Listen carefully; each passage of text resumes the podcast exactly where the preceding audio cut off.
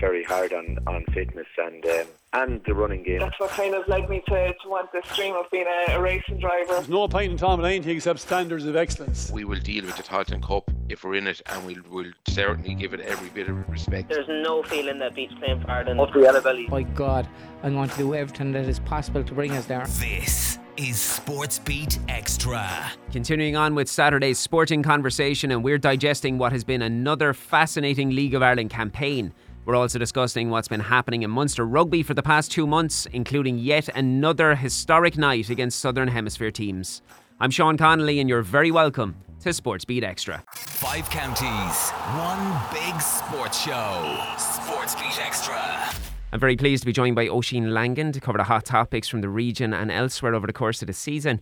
Oisín, as always, great to speak with you. How are you doing? I'm not too bad. How are you? All the better to be able to share some time with yourself. Now, no better place to begin than Richmond Park yesterday evening in the promotion relegation playoff between UCD and Waterford. Danny Searle's men unfortunately coming up short in a 1 0 loss. What was your view from the commentator's box? Well, they had a lot of possession, but did very little with it. I don't remember Cian Moore having to make a meaningful save. And the trouble for Waterford was is that they came up against a very good UCD team and people just assumed because Waterford went into the playoffs with a bit of momentum and played well during the playoffs that they'd carry that form into a clash with UCD. But UCD were a major step up to anything they faced in the last couple of weeks. And I know Waterford had beaten St. Pat's in the Cup, in fact, in Richmond Park, and had beaten Dundalk in the Cup at home.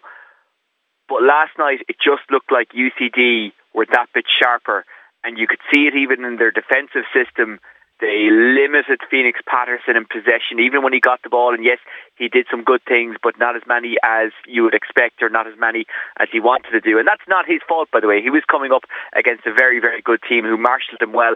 They were able to um, double up a bit, and yeah. they were able to kind of clog up the spaces that he would run into. And he can only beat so many players. So for Waterford, it's a horrific loss. No one is going to give it to you. You have to take it. And unfortunately for Waterford, they didn't take it. Now, Danny Searle, he's unlucky. I think he's done really well since he came in. I mean, weird as this will sound, I think Waterford, player for player, probably have a better squad than Cork City. But City got the start that they wanted. They got the start they needed. They kept doing what they needed to do. And I guess, look, Cork City finished first, so they're the best team in the Premier Division. Waterford didn't beat UCD in the playoff final, so they don't deserve to be in the Premier Division because it, that's just the way it works. And, and, and look, Lonergan, the danger man, seventh goal in the league last night. Alex Nolan crossed it to him. I thought, and I called it in commentary when the free was given away in the lead into the goal. I thought from Baptiste, I said, well, that's probably a clever foul. But then, like Conan Byrne gave me this look as if to say, no, it isn't, and he said it on air. He said, well, it's not really because he tackled with the wrong foot. He gave away a free in a very dangerous area, and there was other players around. He didn't have to do it. And sure enough, they scored from the free kick. They were a lot better in the second half, but still struggled to create chances. So look, it's a sickener. There was 2,700 people there last night. The majority of them supporting Waterford.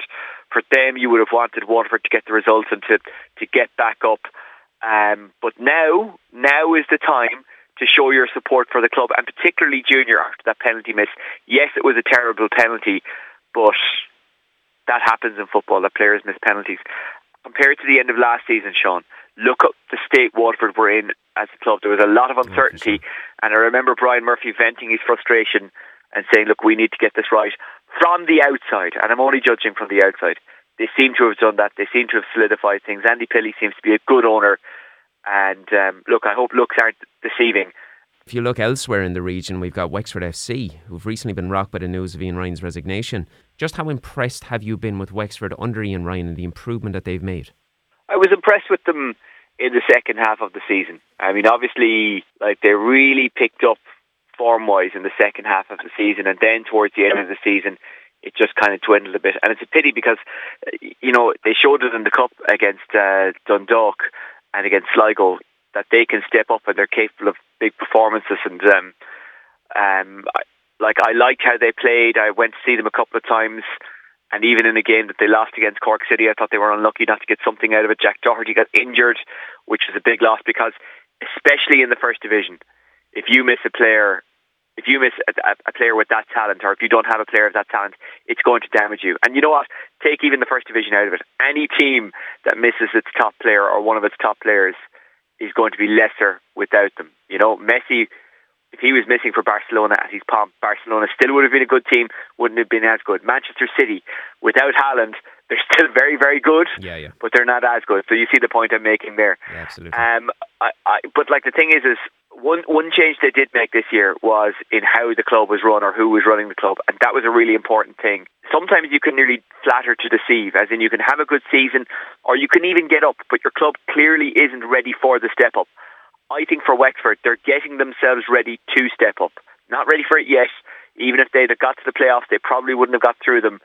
They're trying to get it right behind the scenes, and if you do that, you have a chance. If you get your structures right, you have a chance. And if you run yourself right as a business, which football clubs are, and granted they may have different goals to your normal and standard business, but you have to run yourself as a business and run yourself practically. Turner's Cross is obviously going to host Premier Division football once more. It can only benefit the allure of the Premier Division overall, can't it? Well, it's good for the Premier Division to have a geographical spread. Yes. uh, which is why it would have been good to have Galway or Waterford in. Unfortunately, obviously, uh, they've lost Finn Harps. Uh, Turner's Cross is a Premier Division stadium. Cork City, when run right, is a Premier Division club. Um, now, there would have to be an awful lot of change in that squad for it to be a Premier Division uh, squad. But look, this is the this is the few weeks in the, the month or so that you take a run at that and you get your squad together. Probably no consolation to Waterford fans that there's a Premier Division team closer to them. Um, but if they could get up as well next year and Cork City remained, wouldn't it be great to just have a few clubs around and who knows what Cobh Ramblers and, and, and, and Wexford could do. Yeah, look, it's it, it like it's ridiculous to have no Premier Division representation in the second city of Ireland, and now that has been corrected. But again, Sean, people might assume, well, they're back up now, they'll stay up. The history of Cork City kind of similar enough to, to the various Waterford United slash Waterford FCs over the years is bit of success then bust. and Correct, that's yeah. a, a fairly rudimentary way of putting it, but that is the way it has been. So City really need now to get a squad together. Colin Healy has signed on. That's a very good thing. I'm led to believe that Colin does push the board, and that's a good thing as well. Okay. Like he's a very ambitious guy. He's achieved an awful lot in the game, but even take his playing career out of it, which was massively curtailed by injury. I think younger people don't realise how good a player Colin Healy was. Very decent midfielder, very good ball player. Got injured. Injury really affected his career. So, like, he was a quality player, like top quality, and then injury meant that he didn't quite play at the top top for a long period, but he was uh, a really quality player. Has turned into a quality coach, uh, a much sought after coach. Um, did great work at the academy. Funnily enough, was appointed by John Caulfield. Um, and I, I spoke to him during the year, and he said one thing I like to create is just a good environment around, and you have to talk to people, and don't just shout at them. Don't just expect that they'll know what to do. You have to talk to people, and they have to talk to you. And I thought that was um, that was very wise. He signed well this year in the first division. And he, it's funny how he kind of talked about feeling a responsibility to get City back up because he was in charge when they were relegated. He's being hard on himself there because he came in late into a bad situation. There wasn't much he could do.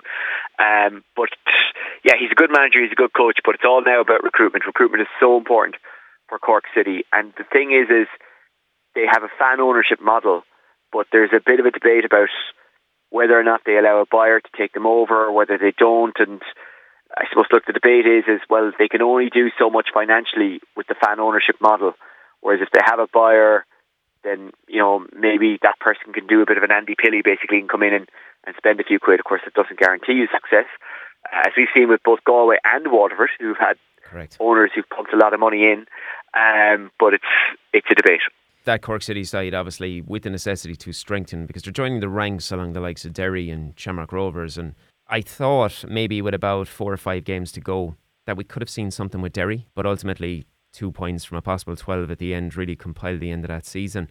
Just how impressed were you with Rovers' management, I suppose, of the domestic campaign, given the amount of European excursion that they had? Well, I was very impressed with Stephen Bradley. Have been for a few years, and obviously, when you look at it this way, like Stephen Bradley is managing the club in uh, the Premier Division and in Europe, and he's doing that while uh, dealing with a really bad situation at home. His son Josh isn't well, and uh, obviously wish Stephen, the family, and Yeah. particularly Josh, well. Um, and it was great to see Josh out there for the celebrations when they won the league. excuse me, lifting the trophy. Um, so he did that with the support of his players, and he's spoken about how the players supported him and he supported the players. and it was great to see he, his players giving back to him because he's given them so much. You have to remember there was a time when there was a lot of people uh, in Rovers colours calling for Bradley to go. Like I remember seeing signs, um, and I don't mean metaphorically, I mean actual signs in the stadium. Um, and it is a massive credit to the Rovers management, as in the people who run the club, that they stuck with the project. It's a horrible marketing term, but that's what they did. They stuck with the project. And Stephen has the right people around him as well, which is which is really good, particularly Stephen McPhail. Another man who had great experience, would have played with Leeds, mm. curtailed a little bit by injury, but still had a great career uh, playing wise. Um, and like they, they do have a strong squad, but you still have to manage that squad. And they did it very well. And when you look at the players that they lost, I mean, they didn't have Jack Byrne at the peak of his powers this season. And even so, Jack still played a you know, few decent games, made an impact. But uh, they also were missing Roberto Lopez for large parts of the season. Mm. That's a huge loss. Massive loss. They're also missing Danny Mandroiu, who they lost to Lincoln. And Stephen Bradley had the opportunity to go to Lincoln himself and, and didn't take it. I think the, the decision has worked out. I think by getting to the Conference League um, group stage, that's a successful European campaign. But one thing they will be disappointed with in Europe, and they should be disappointed, is how they performed away from home in a few of the games. They were beaten and beaten well, and while they did show some good form at home, and they did get um, some some some good results at home in Europe, which does count for an awful lot financially. I mean, a draw is worth a lot more to you and significantly more to you uh, than a defeat in the Conference League group stage. Um, I think those are things they'll want to look at, and they can improve. Now, obviously, they're missing. They're going to miss Andy Lyons next year. He's he's off to Blackpool, but that's that's the nature of League of Ireland football. If you've got a player like Andy Lyons who pulled up trees in the early part of the season, uh, you are going to lose him, and you just have to, to, to rebuild. But if you're Rovers, you probably have the pick of the bunch. The Rovers have that advantage of being in Dublin as well. So, like, if you're in Dublin or you're from, you know, Dublin downwards, then Rovers is is possibly a better choice than Derry. But Derry do have a lot of money to spend, so I can understand why someone would go there as well. And, and, they're a successful and they have a good manager. They do, and, and that's the, the last thing I was actually going to ask you was just a quick snapshot. What way do you have the game going tomorrow? Derry and Shelbourne FAI Cup final. Well, you mentioned it there that Derry have been in poor form recently. Keith Treacy, the former Irish international who regularly joins me on the LOI show, would tell you you can't just turn it on and off. You can't just say, well, you know what, we'll we'll take it handy the next three games because the league is gone anyway, and then we'll turn it on for the cup final. It doesn't work like that. They're also missing Diallo, which is an incalculable loss because he was the one who anchored the middle. And one thing, I went up, I, I drove from Dungarvan to Derry to watch them in Europe earlier in the season. I wasn't even working. I was just really curious to see Derry in the flesh and really curious to go to the Brandywell, the Ryan McBride Brandywell. So I, I took myself up there and the, the, fantastic, fantastic uh, club, fantastic facility, fantastic atmosphere. But they were really missing someone holding the middle that day. And then they got Diallo in after that and he did a, did a fantastic job. He's missing tomorrow. And I think that's a huge loss. And Shelbourne have nothing to lose. The pressure is off them. And um, you know, in Sean Boyd, they have a guy who can score goals and he can get on the end of set pieces. So the closer we get to the game, the more I'm fancying Shelbourne. And I, okay. I can't I'm not sure I can verbalise that, but they're very solid defensively. They break well, but they have the likes of Moylan, who impressed so well at Wexford last year. They have Sean Boyd, who can score goals. Gavin Molloy is very solid. Luke Byrne, at, at you know, their captain, an excellent defender. Clarkey in goal, he's been there and done that. I think he's 36, 37, but he's as nimble as anything. I mean, I, I've been really impressed by Clarkey this year, who didn't start the season as Shell's number one. And Damien Duff as well he did an interview during the week in which he talked about having to kind of hold himself back a bit because he was beginning to burn out, and you know he, he was kind of changing certain things that he was doing, which really impressed me because it showed an ability for him to change and adapt as a manager. And he's got a great uh, team with him as well, including Joey O'Brien. Look, you asked me a question. I'm going around the houses. oh, I, I, everyone is saying Derry. I just I have a feeling for Shells, okay. which will be hard on St. Pat's because if Shells win, St. Pat's don't get Europe next season, which um, very selfishly, Sean, is bad for me because I do a lot of St. Pat's games. Oisin, always a pleasure. Thank you so much. Thanks, Sean. Tracking sport across the southeast. Sports Beat Extra. I'm joined now by my good friend and fellow sporting connoisseur, Mr. Nigel Kelly. Nigel, since we last spoke, Munster played seven games in the United Rugby Championship, winning on only two occasions, as well as going out and beating a South Africa A in Cork. Mm. It hmm. really is quintessential storybook Munster, isn't it? yeah, ups, downs, and everything in between. You, you, you take the big moments and enjoy them, and then you grit your teeth and bear it for the rest because they've been very hard to call this year, Sean. Really, to be totally honest. Mm. Um, I think you have to take all of the games we've seen so far with a pinch of salt, Mm. And and that's not, you know, I do my best to not speak with any kind of provincial bias on on my shoulders, but I think you have to take it a pinch of salt because, yeah, look, you're you're into a new coaching group, okay? You do have the majority, the lion's share of your squad are still there. They've been playing together for a long period. They are trying to do something a bit different at Munster this season. Uh, speaking obviously, Graham Rowntree, uh, Denis Leamy, Kyriacou, and, and, and his coaching staff they are trying to move the province on in a way, and, and you're seeing glimpses of it all the time. They're trying to play a bit more of an exciting brand, They're trying to get the fans back on side. Now, you'll never lose the Munster fans. They'll always support the province, no matter what, through thick and thin. They always have. But I think Rowntree is trying to entertain them a bit more than what they have over the last number of years. They have been playing until um, Johann van Graan left a fairly stodgy South African style of play. And you would have heard the, I know we'll get to it in a second, but you would have heard it midweek, obviously, with the uh, South Africa game in, in, in Páirc Uí Chaoimh. They were trying to play a style of rugby that they just didn't have the, the materials for. They didn't have the size of players they needed. And Stodgy, brutish, yeah, uh, just physical. Yeah, and it, it, it, it'll always get you caught out when you do come up against a team who have the physical size of players. When you come to Europe and you play some of the French sides and they have monster packs, Munster haven't the heft to, to combat it. And they probably needed to start joining the rest of the world in, in, in a more modern brand of rugby because, look, I'm like any old old fashioned Munster fan. I love seeing a go up the jumper on wet and miserable nights and the forward pack do the job for you. Yeah. But that's not going to get you back to the top table in Europe anytime soon. Those days are gone, really. You know, so it's been it's been unusual so far. Yeah, and I suppose the last time we spoke, we spoke prior to the URC starting, Hmm. and we made mention to Rowntree coming in, his first real crack at a whip. Yeah. Um, even though he's obviously a vastly experienced guy, Hmm. his talents are there for all to see, and they were there prior to him even coming on board and getting his opportunity. But we also made mention to the fact that we were anticipating somewhat of a transitional season. Yeah. A lot of youth there. Mhm. There's maybe a couple of surprise results in there that you, even though there is that sort of transitional period, you'd have expected a little bit more. Confidence? Is it inexperience? I'd say maybe a lack of sureness in terms of what they're trying to do because they haven't been doing it long enough. You know, in, in terms of trying to play a, a bit more of an exciting brand, they're asking a lot more of their forward pack too. They need a bit more skills in their back pocket. There is a demand on players here to do something different. Um, I, I know what you're getting to, and, and that's that, that loss against the Dragons early on in the season. Like, Yeah. Clonakilty beats Dragons on a good day. You know, like they're not a team you should be losing to. And yeah, you're over and playing in Wales, that's fine.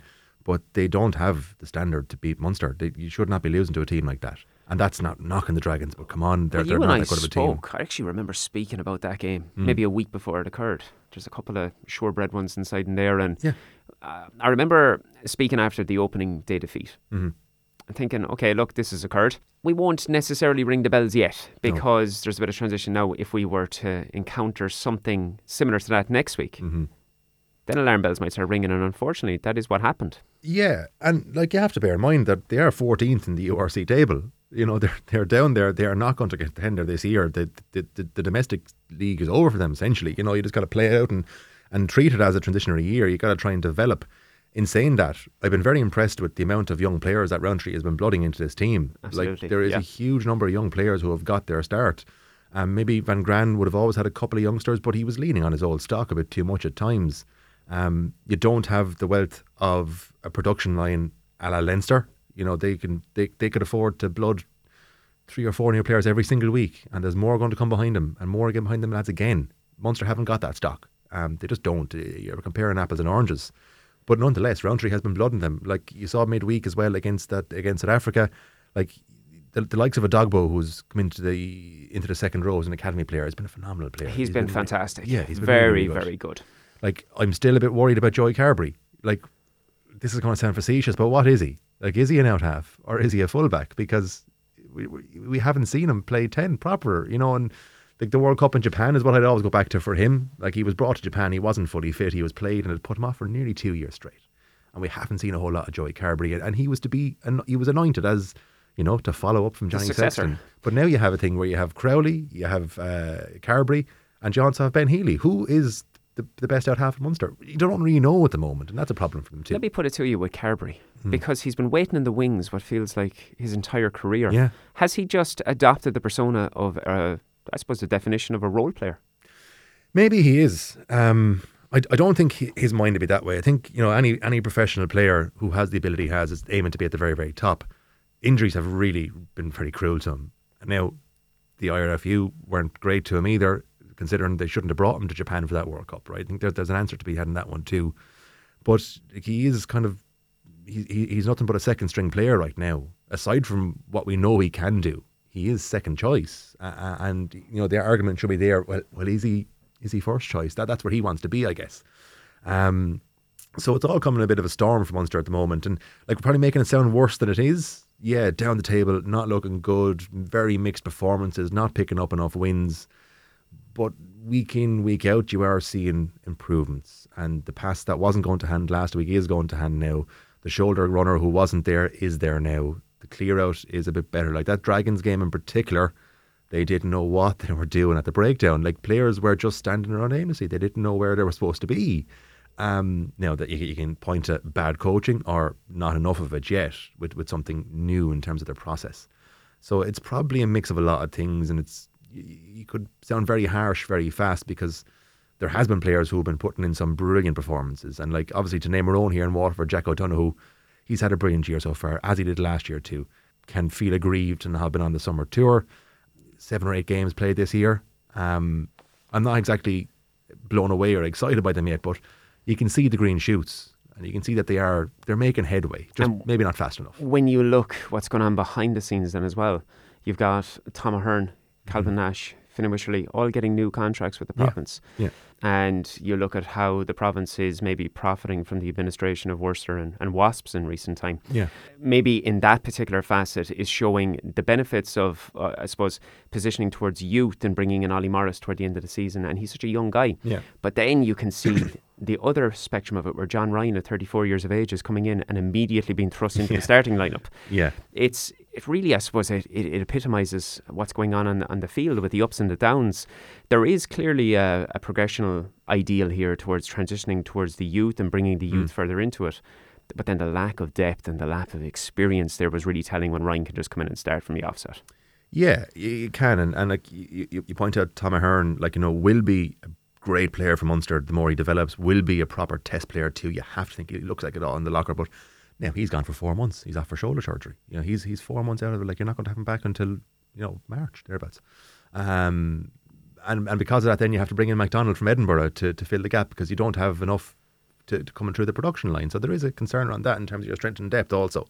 Um, then you're you kind of coincide that with what you've seen in recent weeks. While Ireland were off tour New Zealand, we had the you know shortly after the Ireland A in South Africa. There's probably ah, look, it depends what side of the coin you're on, but you can kind of point the finger at the IRFU and say, look, you've, you've kind of made a mess here, lads, in some ways. Like, we're on the horizon of a World Cup. We have one more Six Nations until we go over to France for the World Cup. And there's too many of our younger players haven't got game time in an Ireland jersey. And um, we do rely on the tried and tested. If I talk to old fashioned rugby stock up in Dublin, they'll tell you you have to go and win every game in the Six Nations because we're Ireland, we're not England and France, and we don't have the capital behind us, so we have to win each game to make it all financially stable. The other side of it is that by doing that, you don't play the young players. So now we had this Ireland A tour, and Tom Ahern was fantastic on it. You know, picked up a man of the match award, put 10 grand in his back pocket because of it, was a real standout performer on that tour. But we shouldn't have to have these tours. You know, to, to get all those Munster guys, and there was a lot of Munster guys on that tour to get them game time, we have to make up a Ireland A versus South Africa touring type thing to get them game time. Like we have a policy, an unwritten one. It's an unwritten rule, but it's well accepted that if you're not playing in Ireland, you won't play for Ireland. You saw with Simon Zebo for years. We had the Sexton exactly. rule, obviously, but like why? Maybe there is, and it's unwritten and unpublicized. But like there should be a policy that you need to have maybe one or two players under a certain number of caps or under a certain age on your bench for Ireland team for Ireland games, whether it be Six Nations or not. You can bring it over, and you can even just look at look at a different sport entirely, and you talk about like football. Mm. And, and how these youngsters are bred and they get to 17, 18, 19, 20 years of age they make the bench. Maybe yeah. you don't see them two or three games in a row, and then they might get five minutes at the end of a game. They might get ten minutes at the end of the game. They're valuable minutes. Yeah, yeah. Because yeah. they're bringing players, and it doesn't matter what type of sport it is. It's just a professional mentality and taking young guys and breathing them among big seasoned veteran men, men yeah. that are grizzly men, and that's the only way they can get this experience. And ultimately, the provinces will will prosper, the country will prosper. But look, I suppose we have to touch on it on Thursday night and amidst everything we've discussed. 28-14 against the South Africa select. First time in Uí Chaoimh, 100% winning record. um, it truly is astounding what Munster can do against these touring nations. To beat Australia three times, seven victories over this hemisphere, in what has really and truly been, as we said, a transitional, struggling season. So many players out missing through injury, away on international duty, and to still pull that off. Simon Zebo, amongst many. Blackrock what, corner. What did you make of it? Ah, look, I was very impressed by it, and I, I enjoyed it an awful lot. Uh, you have to bear in mind that look, it's it's for anyone who's not aware, it's not a South African Test team. You know, it is No. lads who aren't they're not they're not starting All Blacks. Like if you look at some of the players who are on the pitch, like there's some very recognisable names from the All Blacks side, the likes of Joseph Dweba, um, Herschel Jantjies, the scrum half, um, Cornel Hendricks. They've all been in and around. None of them are starting Springboks, and, and that, that that is a point to make. But nonetheless, they're all players who have been in and around the Springboks. They're in the conversation. Yes, of course, and and and, and they would be deserving of their place on certain weeks. So for Munster to go and do a job with you know what wasn't a full strength starting Munster side, as you point out, you know if, if you look at the, the, starting fifteen, it, it's not a full strength team. So to be able to do that in strange circumstances in Páirc Uí Chaoimh, to not leave the occasion overall, yeah, to see Shane Daly and as you say Simon Zebo, the two Cork lads getting in for tries in Páirc Uí Chaoimh, both of them having played GAA within Cork and around the club sides. Like it is um Talking Halley there as well, the three, the back row getting Yeah. in there as well. It was, it was fantastic. It was a brilliant performance, and it is. It's a hard one. It's kind of a weird one. To, to, to, what do you take from it? Because it's not going to change your standing in the season. Now, before the game, I was listening to some of the, the talk building up to it. Is this the spark point that kind of gets Munster to fire on this year? I don't think so. I, I- think it's something that in five, six years' time we'll still be able to talk about when they beat South Africa in in Páirc Uí Chaoimh. I don't think it's going to ignite their season at all. I, I'd be surprised if it does because it's it's, it's of no consequence. You know, it's a nice Alan Quinlan wouldn't agree with you. No, he wouldn't. And look, he'd know more than me, so maybe he's right, maybe I'm wrong. But I, I don't think it's going to be an impetus for their season. I'd be surprised if it is. I think they have to put the head down and, and just focus on on getting your game to where you want it to be. You have this year. Look, lads, you're, you're not going to contend. Uh, you're chasing the ball now from, from from the off, and there's other teams who have absolutely hurtled ahead of you. So I think you take your year and you try to develop what you've been working on. And by the time you start next season, you know, round two with Graham Rowntree, you're ready to go and you can actually challenge from the first game onwards. Yeah, and that's when they need to stand up and be counted. Exactly. Like the next credible um, outing, I believe 26th of November against Connacht. Yes. Opportunity for immediate revenge because Yes. you're talking like it's a little over two months, possibly in around two months' time. Whatever has occurred this season, we'll put it down to standing up next campaign to be counted, Rowntree to be counted, players to be counted. But there is still pride to be taken from this particular campaign. And especially the outing against Ulster, Mm-hmm. having lost to Leinster and Connacht, Mhm. you're thinking that, okay, look, build a bit of pride back up. You're not going to get turned over by each of the provinces at home. Yeah. But for it to happen in a Thomond Park as well, just uh, that was about the only standing point that this team had this campaign that the troubles were happening on their travels, whereas at home in the fortress, Yeah. everything was kind of standing up still. But I think there's an opportunity there to maybe take a small bit of momentum, albeit however small it may be, Mhm. well, what has occurred against South Africa, and hopefully go into that iconic game and start redeveloping a bit of form, a bit of momentum for the remainder of the campaign that they can come out of it and at least have something to take. Yeah, I'd agree with you. Like to, to finish off well and to start picking up wins. And look, yeah, you're, you're not going to be up the top of the table. Um, you mightn't make a quarter final this year, possibly. It could it could well happen, you know. Um, but to finish the year out with good performances, and by the time we come to the second half of the season, to be able to identify and see what the new Munster brand of rugby is, Exactly. that'll be a success. And then you have your pre-season, you have your long summer, and you can polish it and you can be ready. Um, hopefully, you have a few more reinforcements brought in. They are definitely going to need a fresh in the squad as well because there are lads who are getting older. Now, thankfully, as we pointed out, there has been a huge number of young players who have gotten their first test. They've gotten minutes here and there. They're picking up game time. They could pu- prove to be huge next year. Um, unfortunately, this year has been what we would have wanted. Five counties, one big sports show. Sports Beat Extra.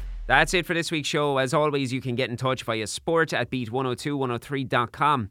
Keep them coming in. I love speaking with you all across the region. Beat Anthems is coming up next, but if you fancy a chance at winning a thousand euro bursary for your club, you might want to listen to this. Club Focus with Eco Solar Energy. The solar experts you can rely on. Make the cleaner choice. EcoSolarEnergy.ie. How do you fancy winning a grand for your club?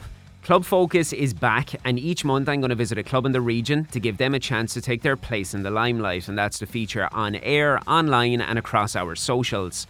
At the end of the 12 months, one lucky club will bag €1,000 Euro bursary. That winning club will also be chosen through a public vote, so it gives you a great opportunity to attract some new members. Club Focus is part of Beat's ongoing commitment to support the work that local clubs do, while also celebrating the positive impact that you all have on your local communities. So if you want to get involved, it's as simple as heading to beat102103.com forward slash club focus to apply now. I'll see you soon. Club Focus with Eco Solar Energy, the solar experts you can rely on. Make the cleaner choice. EcoSolarEnergy.ie.